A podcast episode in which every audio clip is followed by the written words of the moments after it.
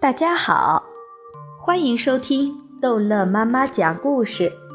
今天逗乐妈妈要讲的是《淘气包马小跳》疯丫头杜真子之好男不与女斗。自从杜真子住进马小跳的房间，马小跳就再也没有进过他自己的房间。只要马小跳想走进他的房间，杜真子就会指着门上贴着的那张纸，问马小跳：“你识不识字呀？”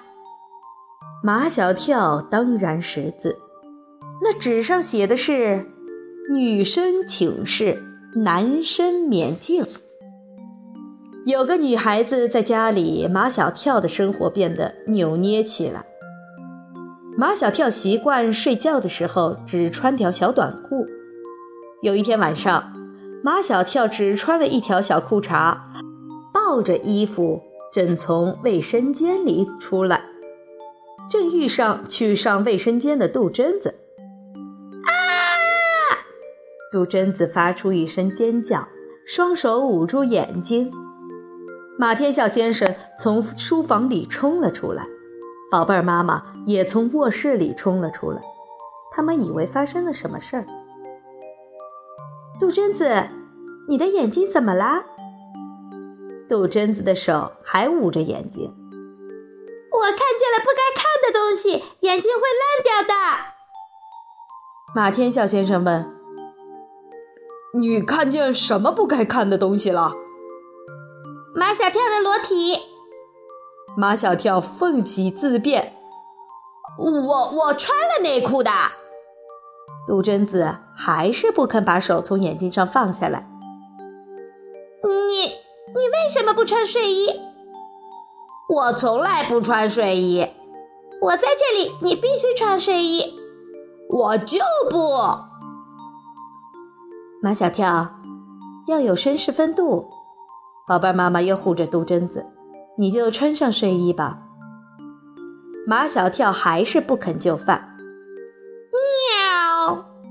杜真子带来的那只猫叫了一声，它的两只眼睛闪着绿光，一直在对马小跳冷笑。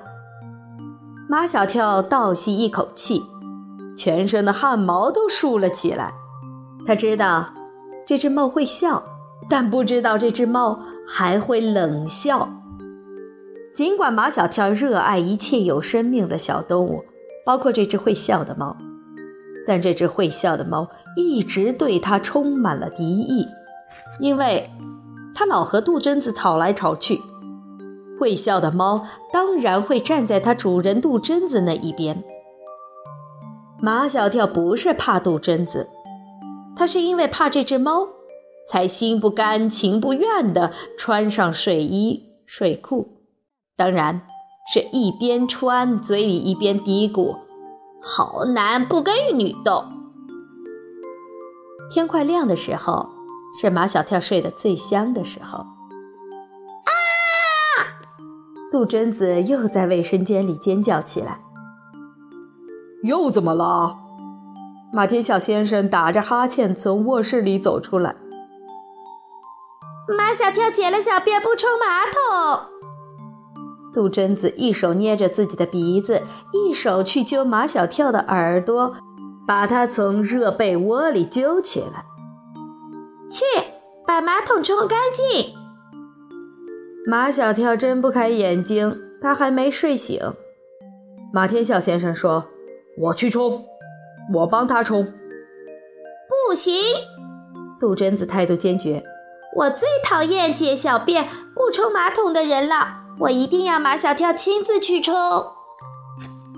马小跳在睡梦中，他根本不知道杜真子在说些什么。马小跳，你起来！马小跳睡得太死，杜真子揪他的耳朵，他都不觉得痛。可是，尽管他是闭着眼睛的，他也能感到有一双眼睛正盯着他。马小跳睁开眼睛。那只会笑的猫就蹲在他的枕边，两只绿光闪闪的眼睛正瞪着他。呃，你，马小跳拉上被子蒙上他的眼睛。喵！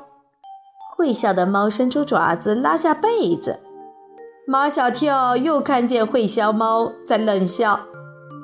马小跳全身的鸡皮疙瘩在紧急集合，他从沙发上滚了下来，然后跑进卫生间里。哗哗哗，马小跳把马桶冲干净，回到被窝里，却再也睡不着了。一闭上眼睛，就觉得杜真子带来的那只猫在向他冷笑。马小跳毛骨悚然，不敢再睡。听到宝贝儿妈妈已经在厨房里做早餐，便悄悄地来到厨房里。宝贝儿妈妈，杜真子什么时候走？才刚来一天，怎么就向人家走？马小跳大放悲声：“我快活不下去了。”怎么会呢？宝贝儿妈妈根本不把马小跳当回事儿。杜真子就住半年，半年的时间很快就过去了。杜真子才来一天，马小跳就有度日如年的感觉。半年是多少天？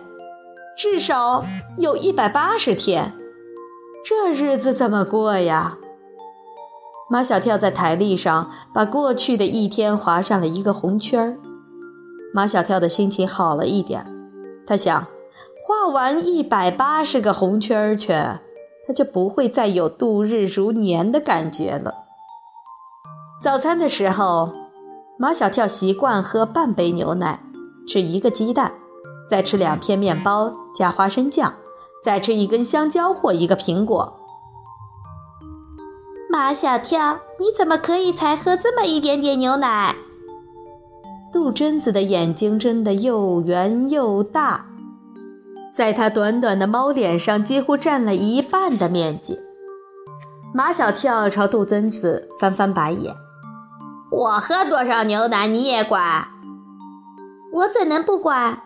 杜真子说：“你知道人家美国男孩子为什么长得那么高大、那么漂亮？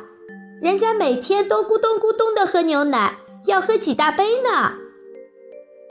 杜真子也跟他妈妈去过美国。他最爱拿美国的男孩子跟马小跳比，人家美国男孩子喝牛奶喝成小牛，跟我也没关系。怎么没关系？杜真子大呼小叫：“你是我表哥，你长成这个样子，不是给我丢脸吗？”马小跳气得要死，宝贝儿妈妈和马天笑先生却开怀大笑。杜真子不由分说。给马小跳倒满一大杯牛奶，喝喝完它。马小跳哪里肯喝，正准备反抗，那只会笑的猫跳上桌来。马小跳又看见他在冷笑，马小跳心里只好说：“好男不跟女斗。”端起那杯牛奶，咕咚，咕咚。好了，这一集的故事就讲到这儿结束了。欢迎孩子们继续收听下一集的《淘气包马小跳》。